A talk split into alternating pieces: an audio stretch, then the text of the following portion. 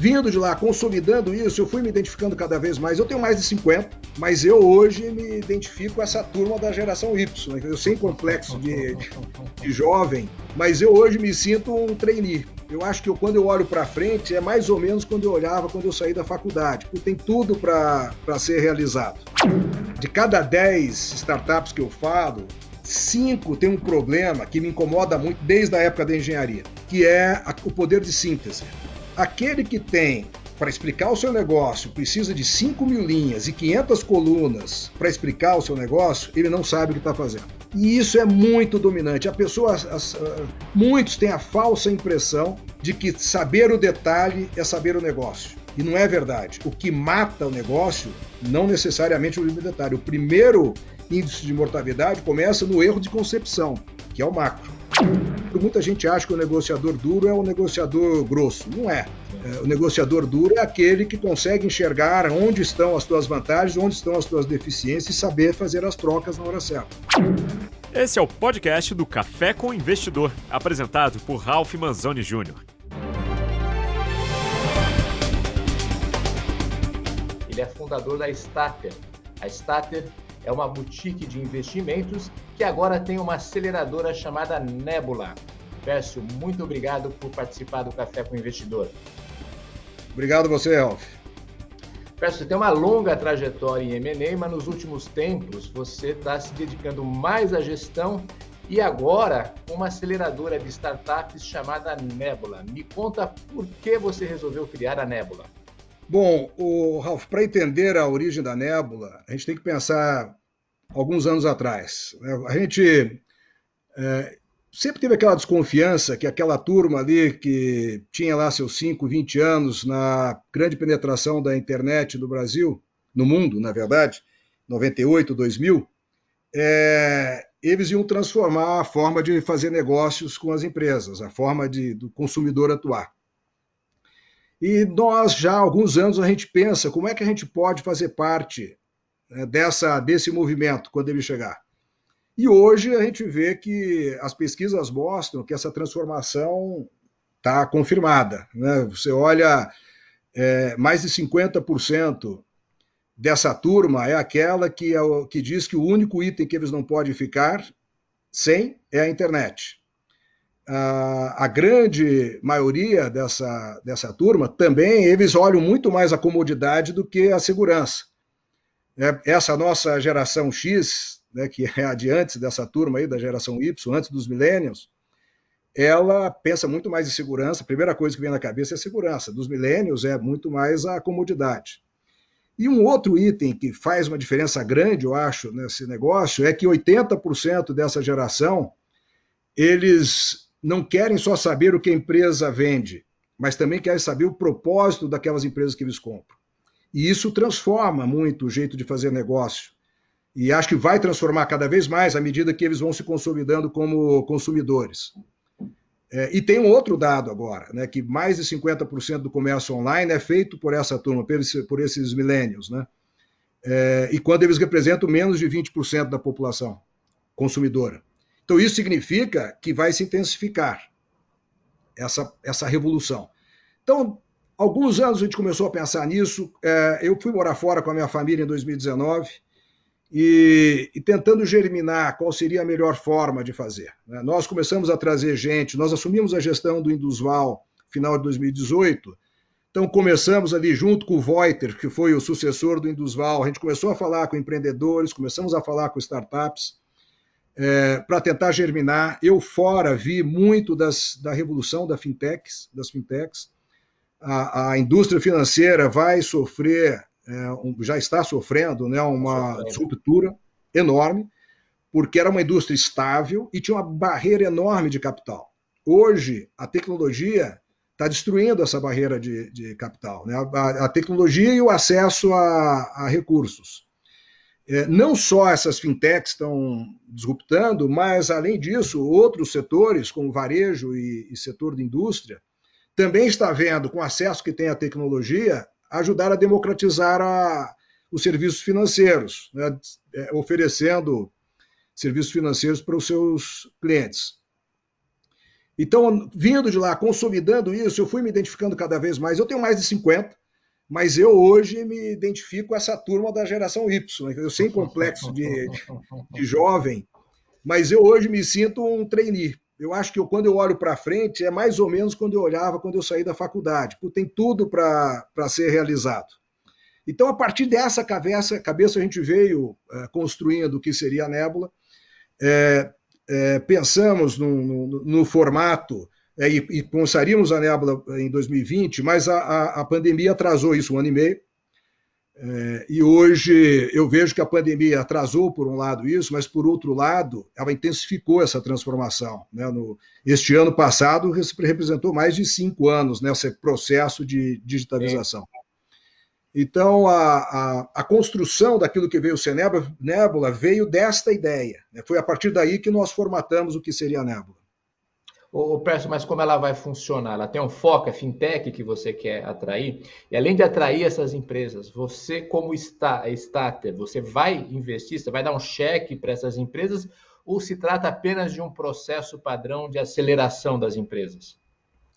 Bom, essa é uma, pergunta que eu me fiz várias vezes antes de começar. Né? A gente olhou várias aceleradoras uh, por aí e a gente pensou é, de atuar em duas plataformas. Né? E, e, naturalmente, a gente sabe que você começa a ancorar o negócio de uma forma e, à medida que o tempo vai evoluindo, você vai entendendo as necessidades e vai adaptando. Mas tem duas pedras, vamos dizer, fundamentais que a gente marcou para afirmar, para fazer a nébula. A primeira delas é ser uma catalisadora de negócios que ajudem o ecossistema que a Stater já tem. É, e a segunda é ter uma, um viés de responsabilidade social, que seja um espaço para dar inserção para a turma de baixa renda explorar alternativas. Então, começando pela segunda, da responsabilidade social ela, ela tem dois vieses aí. O primeiro, a gente vê, por um lado, você tem uma carência enorme, por exemplo, de programadores. É, por outro, a, a turma da baixa renda tem muito pouco acesso a essas alternativas. Ou por falta de equipamento, por falta de recursos para poder ter curso. Você não tem cursos públicos de graça dizer, muito presentes. Então, a nossa ideia é conseguir trazer é, trazer a inserção para essa turma, né, fazendo cursos. Nós estamos falando com, algumas, falando com algumas empresas que organizam cursos de programação, cursos de matemática financeira, é, cursos, os próprios parceiros que a gente tem de, de, ponto de vista de negócios, trazer cursos desses profissionalizantes também para essa turma. Então, tem primeiro esse viés de, de, de, de poder empoderar essa turma da, da baixa renda, é, todas as startups que vão estar lá, elas terão ali uma responsabilidade de alocar um determinado de tempo da semana para apoiar essa turma, para prestar seu depoimento, para ajudar na, na, nos cursos, trazer questões práticas e tal para essa turma da, da inserção. Como nós estamos pensando fazer isso? Nós estamos conectando com algumas ONGs, algumas entidades de comunidades, líderes comunitários, para criar esse fluxo, para ter uma seleção também. A gente vai criar um processo seletivo para trazer essa turma. E aí, tanto esses jovens que querem aprender, como também eventuais empreendedores que querem se expor, que têm ideias boas, que têm iniciativas boas, mas falta né, tanto o apoio de mentoria como de recursos. Então, essa é a, é, vamos dizer, o viés responsabilidade social. Quando a gente vai para negócios, o que a gente. O principal negócio que a gente imagina com um potencial grande, é, pegando aí o Let's Bank, né? falando então da catalisadora dos nossos, das nossas empresas. O Let's Bank tem hoje a missão de inserir a, os pequenos empreendedores até as, as PMS. Né? De 30 mil de faturamento, a nossa questão até 30 milhões. Então aqui a gente percebeu que você tem duas, dois cortes, um aí até 500 mil reais por ano de faturamento e outro do 500 mil até 30 milhões. Essa primeira leva, que, é o microempreendedor individual, quando a gente começou a pesquisar, né, e, e, muito o seu guru, por exemplo, fez muito isso. Ele foi nas bases, foi nas comunidades, visitou as comunidades. A gente viu que a carência deles é muito maior do que isso. Então a gente começou a conversar com outras empresas, outras startups que tinham um olhar de inserção para essa turma né, dos microempreendedores, porque você viu que quanto mais você trouxer né, de, de, de, produtos ou de alternativas, você viabiliza o teu negócio, né, porque você diminui o custo de CAC, você diminui o custo de gestão e você começa a entender melhor os costumes e usos e as necessidades dessa turma. Então começou um pouco com essa catalisação. Hoje a gente tem uma fintech que está deve começar a semana que vem, que a gente trouxe agora para o Let's Bank, devemos fechar aí nas próximas duas semanas voltadas para isso. Tem o Seguru, que além de é principal seguros, mas também está olhando outros produtos. Somos Todas Marias, também está conosco para olhar essa comunidade empreendedora. Ela tem um olhar muito para a mulher empreendedora. Então, trazer esse ecossistema foi o nosso objetivo primeiro.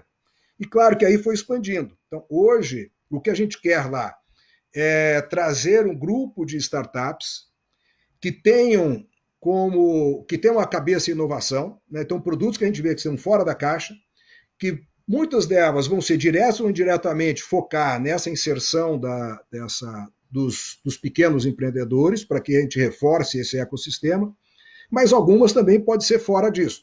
Então a gente está trazendo combate a fraudes, cybersecurity, tá. é, open banking e, e alternativas para complementar.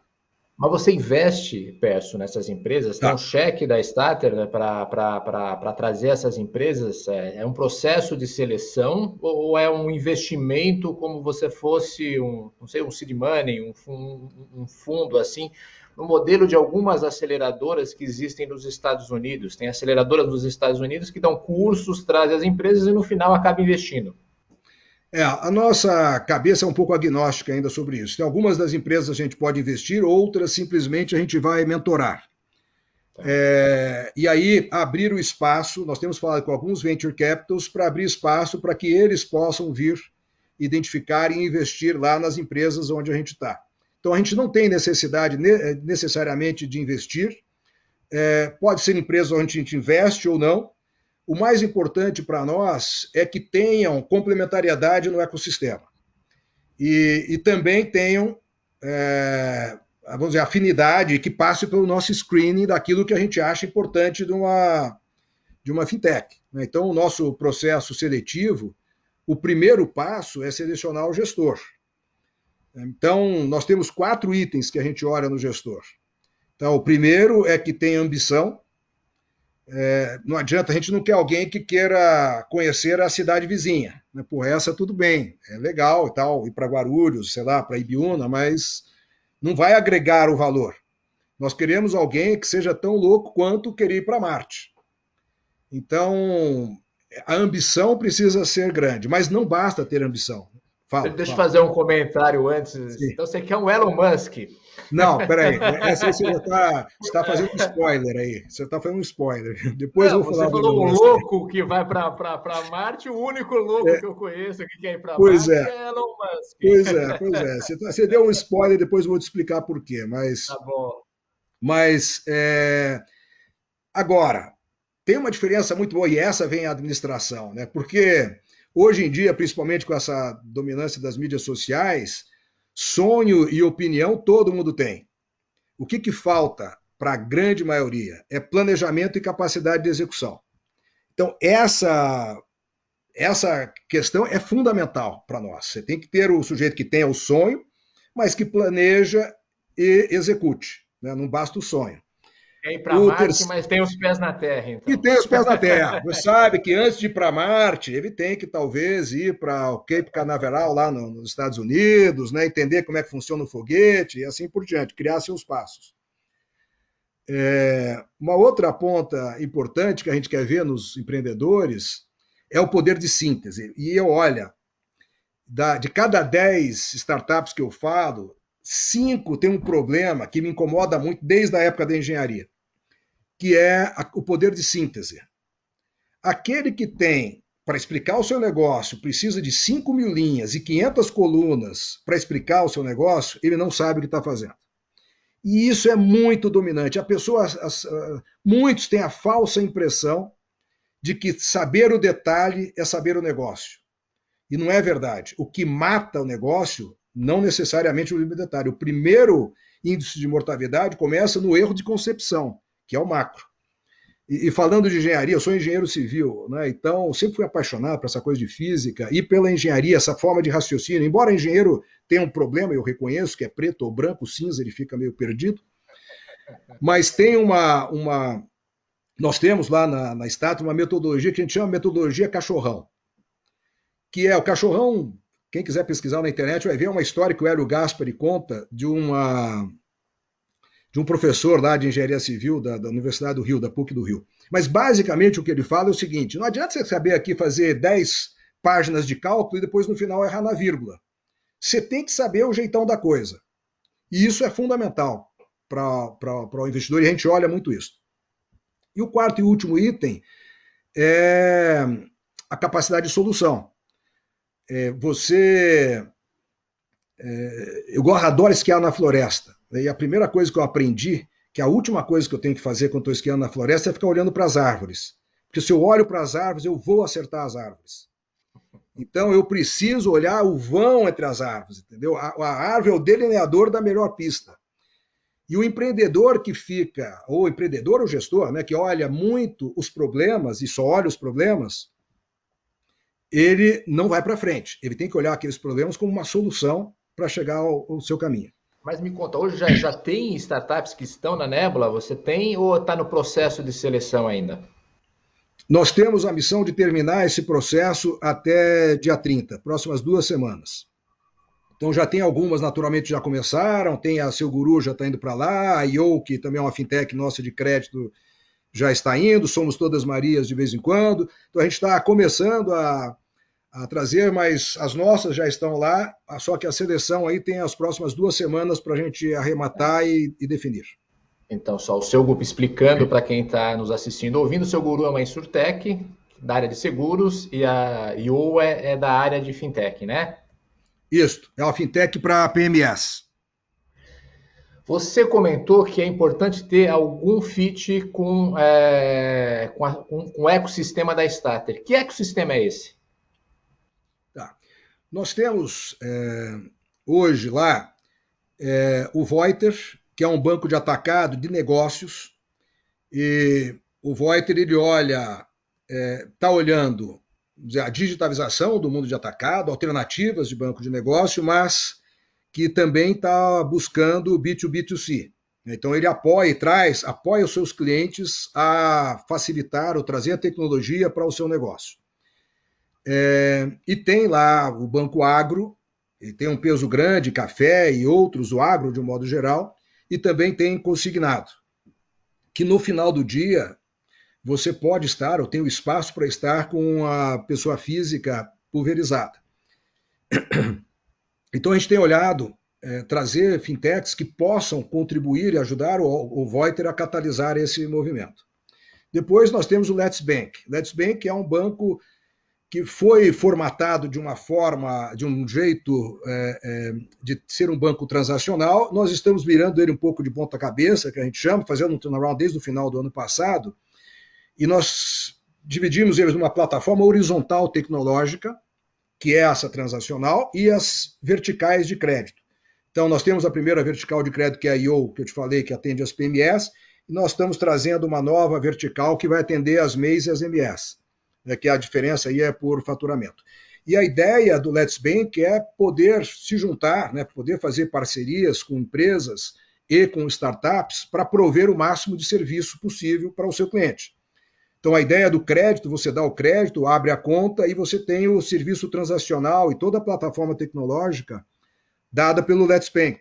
Tratamento de dados, que é fundamental. Né? O pessoal hoje fala muito de AI, né, da inteligência artificial, mas quando você vai olhar de verdade, o Ralph, 90% dessa turma que fala de inteligência artificial é o AI é o Arnaldo e o Ismael digitando lá. Né? Na verdade, não tem.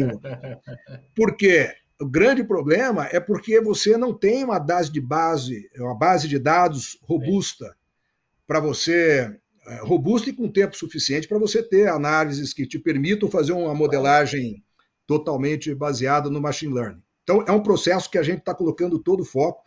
temos alguns engenheiros de engenharia de dados, e a nossa ideia é que esse ecossistema, dentro daquilo permitido pelo LGPD, LGPD a gente poder trabalhar esses dados para que a gente possa reduzir o nível de inadimplência das, dos créditos, para que a gente possa diminuir o risco, a percepção de risco da seguradora, para baixar o custo.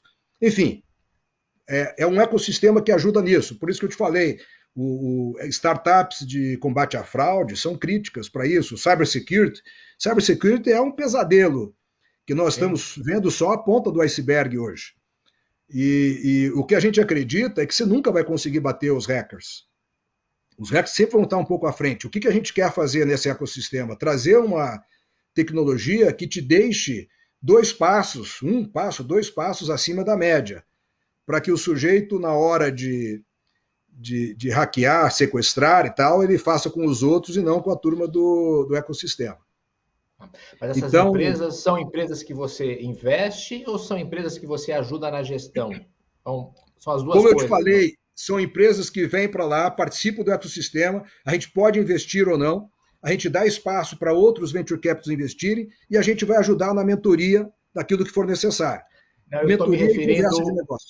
É, eu estou me referindo ao Voiter e o Let's ah, Bank. Ah, sim. Ah, tá, tá. É. Desculpe, desculpe. Não, Voiter e Let's Bank é uma. Nós, somos, nós temos a gestão e temos a opção de ficar com 50 mais 1% da, das ações. Tá? Então, ah, a, é um acordo que nós fizemos lá atrás com o Roberto e Roberto Rezende Barbosa, que é o grande acionista da COSAN, ele tinha o Indusval, o Indusval precisava de capitalização e eles nos chamou para fazer essa transformação junto com ele. Então, uh, o Voit Let's Bank é isso. A, a TRR, que aí é a, é a, corretora de seguros, é uma que nós temos 100%, Entendi. que também faz parte. A Seu Guru, nós temos uma participação, estamos ajudando a catalisar. Então, de, como eu te falei, é meio agnóstico a isso.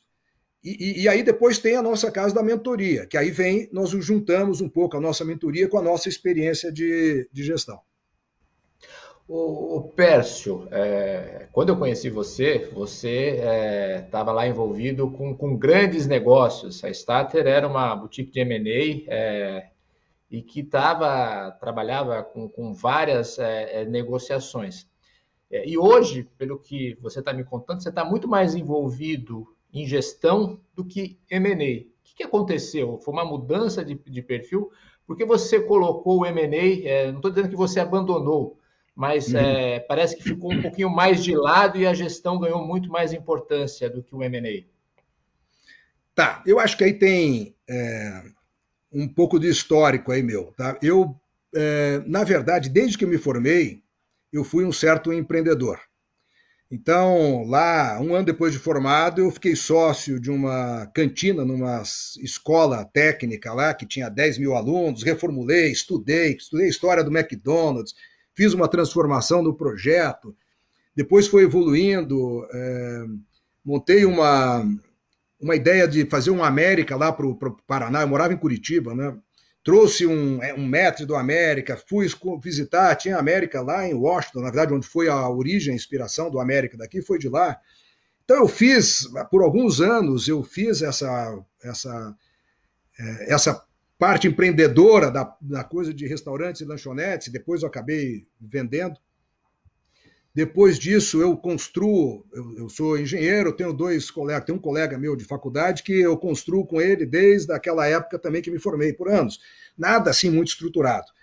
Mas com isto ali, da, a, a, nós montamos a nossa holding de investimentos, porque quando eu olhei assim para a parte de de M&A, eu olhava o empenho que você tem que fazer, né, aquele tempo dedicado no final de semanas, às vezes três, quatro, algumas operações, como a da Ipiranga, por exemplo, a gente ficou praticamente três semanas sem dormir. É, ainda bem que eu moro aqui a sete minutos do trabalho, porque ia, vinha para cá, tomava banho e voltava. Eu falei, olha, daqui com 75 anos, talvez eu não consiga mais fazer M&A. Eu, é, ou pelo menos essa parte, vou mais mentorar, não vou poder me envolver tanto. E eu não via, não me via parando de trabalhar. Falei, bom, eu quero trabalhar, sei lá, até os 100 anos, se eu não tiver louco, né? Não tiver com, se eu tiver bem de saúde. E, e eu pensei que a melhor forma de fazer isso era, de fato, estruturar uma holding de gestão e lá na frente, daqui 25, 30 anos, na época, né? Agora já um pouco menos, talvez daqui 20 anos, é, eu tivesse já uma base, experiência. Eu falei, pô, vou ter experiência ruim, empresas vão quebrar. Então, ah, como é que eu vou me preparar para isso? É, comecei a montar, começamos a construir essa, essa empresa, que essa holding que foi um pouco paralela e foi crescendo aos poucos, onde a gente aplicava nosso conhecimento de gestão, conhecimento de M&A, aquilo que a gente foi aprendendo com as empresas que a gente conversava. A gente sempre foi muito próximo das empresas quando a gente trabalhou. Agora, também teve uma transformação no mercado de M&A. É, nós, ah, o mercado de M&A se comoditizou demais. É, ficou quase como uma coisa de corretora, onde preço está na frente do, da, da solução. É, e isso aí desmotivou. A gente faz M&A porque gosta, mas é óbvio que tem que ter uma remuneração compatível. A gente sempre discute aqui que o dinheiro não é o nosso fim. É, o nosso fim é realizar, mas no mercado de commodities, onde você tem, na verdade, corretagem, não dava a inspiração para que você pudesse participar disso. Então foi isso que deixou um pouco de lado. Nós temos ainda projetos, principalmente aqueles com gente que acredita no trabalho, que a gente faz um projeto transformacional. É, 70% dos nossos negócios é compra, por conta disso, que a gente traz uma visão é, de estratégia né, na, no, nos negócios. É, mas foi isso, não abandonamos, está no nosso sangue, a gente gosta muito de fazer, mas é um MNE diferente, não é um MNE onde você é o concierge, onde você fica fazendo planilhas, onde você paparica o cliente. Não, é um MNE onde você discute estratégia, você faz estratégia do negócio, né? porque o, o M&A tem duas composições críticas. Uma técnica, que é você entender a estratégia é, do negócio e desenvolver a engenharia né, do, do produto, que é usar a criatividade para achar soluções, e você tem o lado é, de negociação em si, que é, depende muito de empatia. Né? O negociador duro, muita gente acha que o negociador duro é o negociador grosso. Não é. é. O negociador duro é aquele que consegue enxergar onde estão as suas vantagens, onde estão as suas deficiências e saber fazer as trocas na hora certa. Isso sumiu um pouco, é por isso que a gente diminuiu, mas está no nosso sangue. Eu acho que vou fazer M&A, pelo menos mentorar M&A até o final da vida. É, e curioso, porque nesse momento, nessa que a gente está vivendo hoje, é, outro dia teve uns cinco ou seis M&As que foram anunciados é, num único dia. Quer dizer, é um mercado que está assim, absurdamente aquecido, até por conta de uma série de IPOs, tem muito dinheiro, tem muita liquidez e está se comprando. Mas o que, você chama de corretagem de M&A e o que, é diferente do que você fazia? Não, é, bom, aí está um interesse pecuniário. Na corretagem você cobra muito menos do que cobrava-se uma operação de M&A antes. Então, e segundo, é, o que eu vejo é mais, menos daquela, daquela engenharia de criatividade que tinha antes. Boa parte das operações elas estão sendo feitas, é, são operações mais padrão, operações de mercado, onde tem mais competição, disputa, tem menos daquelas montagens né, que nós tivemos no passado. E também acho que os bancos se. Veja, também estou aqui reclamando, não vou ficar chorando do mercado que mudou, porque também acho que os bancos, não é, não vou desmerecer, porque os bancos se prepararam para isso, estão mais agressivos, né, o, o nessas operações, viram aí uma oportunidade de, de ocupar espaço. Então, é um mercado que ficou diferente daquele que a gente gostava, por conta disso. Tá. Você se envolveu em grandes operações e grandes transações. Assim, você pode comentar algumas que você teve envolvido? Ah, bom, é, posso. Você tem alguma que você queira saber assim especificamente? Não? Ah, você comentou do Ipiranga e você, durante um período, ficou conhecido como o banqueiro de Abílio Diniz, é, na época que ele estava no Pão de Açúcar, porque participou de diversas transações junto com, com Abílio. Talvez você possa comentar essas. Não, eu acho que a, a nossa conversa é, sempre foi antes. Então, você olhar a estratégia da empresa e, a partir dali, é, construir a, a, tentar construir a história de M&A. Então, lá do Pão de Açúcar, quando nós começamos a ver lá no começo da começo de 2000, né, 2003, foi logo depois da estátua ter formado, a gente começou a olhar algumas alternativas. e começamos a discutir com o Abílio aquela alternativa assim, já mais de longo prazo, né? você mirar para onde é que você vai querer estar no longo prazo e a partir dali você identificar as oportunidades. Por incrível que pareça, um dos furos que nós não conseguimos levar é, foi o atacadão, que na verdade foi um erro estratégico que custou muito ao Pão de Açúcar.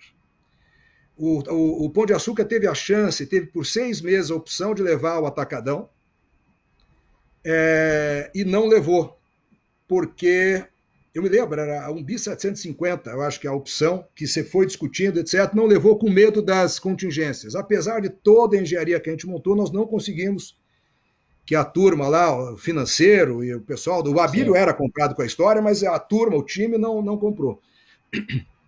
E, e depois o, o, o, Carrefour levou para o 2.200 e acabou transformando o Carrefour do Brasil. Sim. Foi um, um, passo errado, mas depois o Abílio colocou a, a turma no lugar e conseguiu fazer. E a partir dali veio o açaí, depois é, entrou no mercado de atacarejo, depois o ponto frio contra tudo e contra todos. Né? O mercado todo Sim. achava o movimento errado, o ponto frio, a gente foi, bancou. É, depois é, Casas Bahia, é, e depois até aquela, para mim, que foi a, a, operação do ponto de vista de engenharia melhor estruturada que nós fizemos, que acabou indo mal por conta da, da, da nossa equívoco na, na, condução do processo lá com, com o Casino. Você está se referindo o Pão de Açúcar comprando o Carrefour aqui no Brasil, que gerou todo um problema com o acionista do Pão de Açúcar, que era o Casino, e que no fim levou à saída do, do Abílio Diniz do Pão de Açúcar. É, é, o Abílio já estava saindo, na verdade, já estava vencendo o contrato dele. Mas, na verdade, a grande sacada, talvez, dessa operação, porque não era a. Não era a. Ficar com o Carrefour Brasil, não. O Pão de Açúcar ficava gestor, acionista de referência do Carrefour Mundial. Sim. No desenho que nós fizemos, você tinha lá ações específicas e tal. Foi uma operação interessante do ponto de vista, com apoio de advogados de lá e daqui, gente ultra competente. Mas, enfim, faz parte do aprendizado também. Né? Foi uma. É... e aí depois teve Aracruz, uma operação desafiadora, que quando a gente fechou, depois de fechada a operação, veio uma dívida de 4 bi de dólares da Aracruz e deu toda a confusão de ter que negociar com os credores, em paralelo, negociar com os, com os vendedores. Né?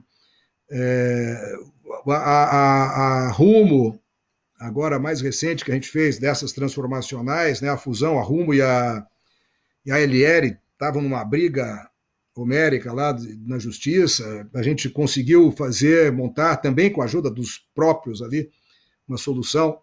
Enfim, é, teve algumas operações que, de novo, que é do que eu te falei, a gente gostava de aplicar a engenharia na solução.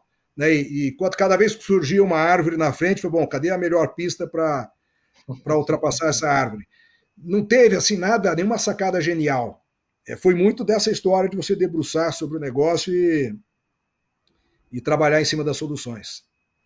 Agora, olha como, que ironia, né, Pécio? O Abílio Diniz tentou comprar o Carrefour, ou fazer uma associação com o Carrefour Global, não conseguiu, saiu do Pão de Açúcar. Hoje, ele é acionista de referência no Carrefour Global, é acionista do Carrefour brasileiro e tem o Atacadão, que é um negócio extremamente grande do, do Carrefour aqui no Brasil. Pois é, o Abílio foi um obstinado. Né? Então, na época, é, quando a gente olhava lá essa, essa oportunidade de, de ficar no, no Carrefour, né, e na verdade ele estava ficando sócio do Bernard Arnault e do Colony, que eram dois investidores é, reconhecidos no mundo inteiro. E eles reconheceram a capacidade do Pão de Açúcar de tocar o próprio Carrefour lá fora. E ele sempre foi obstinado. Então, eu tinha certeza, depois que, que o negócio não deu certo, que um dia ele ia conseguir o, o, a intenção. Porque me deixou boa impressão com a turma do, do, Carrefour. Depois disso, nós analisamos até outras operações lá fora, mas eu acho que o Carrefour era o sonho dele e acho que ele fez bem de, de levar em frente. A gente está chegando ao final. No final, faço uh, uma sessão de de, de perguntas e respostas, um bate-bola. Mas antes de eu fazer essas perguntas, você tem que me dar o spoiler aí que você não contou assim do Elon Musk. O que, que é o, o spoiler do Elon, do Elon não, Musk? Não, mas o problema, o problema é que eu sabia que você ia me perguntar qual o teu, como é que é o o empreendedor que você admira, não é isso? Ah, o empreendedor que admira. Então vamos fazer um bate-bola aqui. Perguntas é e respostas aí. rápidas. Aí você me dá o spoiler, então. A primeira delas é quem te inspira? Meus pais. Meus pais, porque eles conseguiram conciliar uma vida muito dedicada à família, muito dedicada ao trabalho. Meu pai é juiz de direito, minha mãe é sanitarista. Eles tiveram a vida dedicada família, trabalho e a responsabilidade social. Então, meu pai hoje tem 89, minha mãe 87, super saudáveis e tal, mas eles deixaram um legado muito legal para nós todos, quatro irmãs e eu. Legal. Então, um empreendedor ou uma empreendedora que você admira, vamos ouvir o spoiler agora. Pois é, então é o tal do Elon Musk. É. Porque eu não, não, não tenho muita afinidade com algumas coisas que o Elon Musk pensa, né? o jeito que ele age e tal, acho que ali é um pouco é, fora daquilo que eu acredito. Mas não dá para tirar o mérito dele de ter pensado o primeiro carro elétrico. Ele fez uma revolução numa indústria totalmente consolidada, que todos achavam que seria impossível de disruptar. Ele disruptou, trouxe o carro elétrico e saiu de um laboratório para se tornar uma realidade, está aí. E a segunda coisa, ele tem essa, esse negócio que tem algumas, eu fiquei pensando esses dias, né, algumas pessoas na humanidade precisam ter isso é aquele sujeito maluco que pensa no negócio que vai servir para daqui a 500 mil anos para frente. Não, ele não vai se beneficiar disso. Como foram lá os desbravadores dos mares? Né? Muitos se ferraram ali na, nas primeiras ondas e tal, não sabiam para onde estavam indo, chegaram na América, achavam que era na Índia. Mas se não fosse eles, o mundo não seria esse que, que tem hoje. Verdade. E o, o, Elon Musk, eu acho que tem essa, essa cabeça que é admirável, você saber de alguém que pensa totalmente fora da caixa como ele. Legal. Um erro.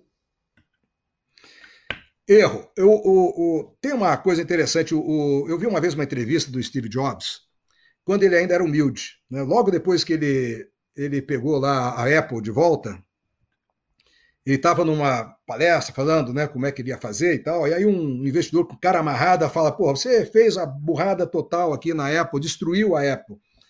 Quem te diz que você não vai fazer isso de novo? Ele contou até 10. É, é um sarpo que na, na é bem é interessante, porque na, na, ele fica pensando, olhando e tal, leva uns 10, 15 segundos para começar a responder. Mas ele fala: olha, eu acho que eu vou cometer erros nos próximos anos, mas isso é bom, porque significa que eu estarei tomando decisões nos próximos anos. Então, erro faz parte da vida. Né? O erro você vai construindo, você tem. O que o empreendedor tem que fazer é olhar, o, o gestor, e não ficar refém desse erro. Então, eu acho que fiz vários erros. Talvez, é difícil você dizer qual o maior erro, mas o erro talvez que mais me marcou, porque mais financeiramente nos pegou, foi o erro da Unipar. É, nós fizemos a gestão da Unipar, é, a Unipar, transformamos a Unipar, na verdade, que ela era uma empresa é, cheia de polêmicas, uma gestão é, familiar, controvérsias, brigas, questões, etc. Nós transformamos ela, compramos a, a Solvay, e ela veio de lá, 2016, que nós assumimos, até final de 2017, 2018, nós compramos a Solvay, absorvemos, mudamos a, o patamar, e ela saiu de 400 milhões para os 10 bi de hoje, mas erramos na nossa relação com o controlador. Né? E aí teve uma, tinha uma máxima que o Cantidiano, saudoso Cantidiano, advogado, que trabalhou em várias operações conosco, que falava, olha, de de má fé, não há contrato que te proteja. Então, acho que esse foi o erro, a gente não ter analisado a natureza humana. Pela proximidade que a gente tinha do controlador, a gente não analisou a, a natureza humana. Um acerto? Acerto. Essa é, é, também, de novo, como eu me sinto um trainee, é difícil olhar para trás e, e, ver assim, por uma grande coisa que mudou a minha vida. Eu acho que tiveram vários pequenos acertos, a, a a saída da engenharia para ir para o Citibank na época, depois do Citibank ir para o BBA, que era um banco de 28 milhões de patrimônio, de, era um banco pequenininho, na verdade, né, que foi uma escola fora de série para mim, que me deu permissão de colocar minhas ideias em frente. É, depois a fazer a Stater, em 2003, foi uma, uma decisão correta. E, e, agora, mais recentemente, né, a sociedade com o Roberto Rezende Barbosa, um sócio espetacular, que dá espaço para tudo, deixou a gente tocar o negócio e que deu a chance de eu estar convivendo com essa turma do Voiter, uma turma nova que muitos já conheciam de trás, o Let's Bank, poder fazer essa transformação toda. Eu acho que essa, esses foram os pequenos acertos. O único acerto assim que eu acho que eu fiz, e esse foi de passado, e está no presente, mas foi de passado, foi a decisão que eu tive quando eu saí da faculdade, que só me casar aos 40 anos. Porque eu sempre pensava, eu quero casar uma vez só. E, e quero ter filhos, não quero separar com filhos. E aí eu fiz isso, a família, os meus filhos hoje, Tiago, Felipe, Manuel, nossos filhos têm 18, 16 e 11, são cidadãos, nosso casamento é ótimo, então essa, esse, se eu fosse falar assim, um acerto já que está no passado, seria este. Tá legal. Um livro. Livro também, eu sempre quando pergunto qual é o melhor filme, melhor livro, eu, não, eu tenho uma dificuldade de, de falar. Eu, eu, falaria aqui o livro do momento, que é, pelo momento que, a que nós aqui do, do mundo vivemos, que é um momento de pandemia, um livro que eu gostei muito e que acho que tem muito a ver com a atualidade de hoje, que é A Peste de Albert Camus. É verdade. Tem bem a ver mesmo. A ver. E por fim, um hobby. Como eu te falei, assim, eu sou meio eclético, né? não faço nada muito bem feito, mas faço muita coisa. Então, eu gosto de tocar piano, gosto de tocar violão, vários esportes diferentes, não sou bom em nenhum deles, mas gosto de fazer é, vários deles. Se eu fosse escolher assim uma coisa é cinema, eu sou cinéfilo, e desde a época da faculdade sempre fui em filme, é... Agora, na época da pandemia, até foi um negócio interessante. O que, que substituiu o cinema para mim? Sabe o que foi? É. Um jogar detetive com a família depois do, do jantar, retirado lá na nossa casa de campo, não podia falar com ninguém. Among Us é um programinha que tem jogar com a família. Esse foi o meu principal hobby ali durante aquele, aquele período de reclusão da coisa, da, da pandemia. Pois é a pandemia fez as pessoas terem hobbies assim bem diferentes. É. Bem eu diferentes. faço essa pergunta aqui para os meus convidados e um deles me respondeu que o hobby dele na pandemia foi lavar prato. Esse não foi o meu, foi jogar Among Us com é... meus filhos. Tem hobby de todos os gostos aqui. Pécio, foi um prazer recebê-lo aqui no Café com o Investidor, ouvir sua história, ouvir a sua nova fase, ver que você hoje é, é, é, é um millennial, é um trainee, então. É isso aí, sou um trainee.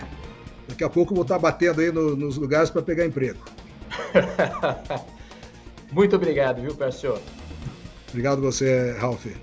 Você ouviu o podcast do Café com o Investidor, com a apresentação de Ralf Manzoni Jr. Para assistir nossos programas, acesse o nosso canal no YouTube Neofeed Brasil. Para receber notícias em seu e-mail, acesse o site www.neofeed.com.br e assine a nossa newsletter.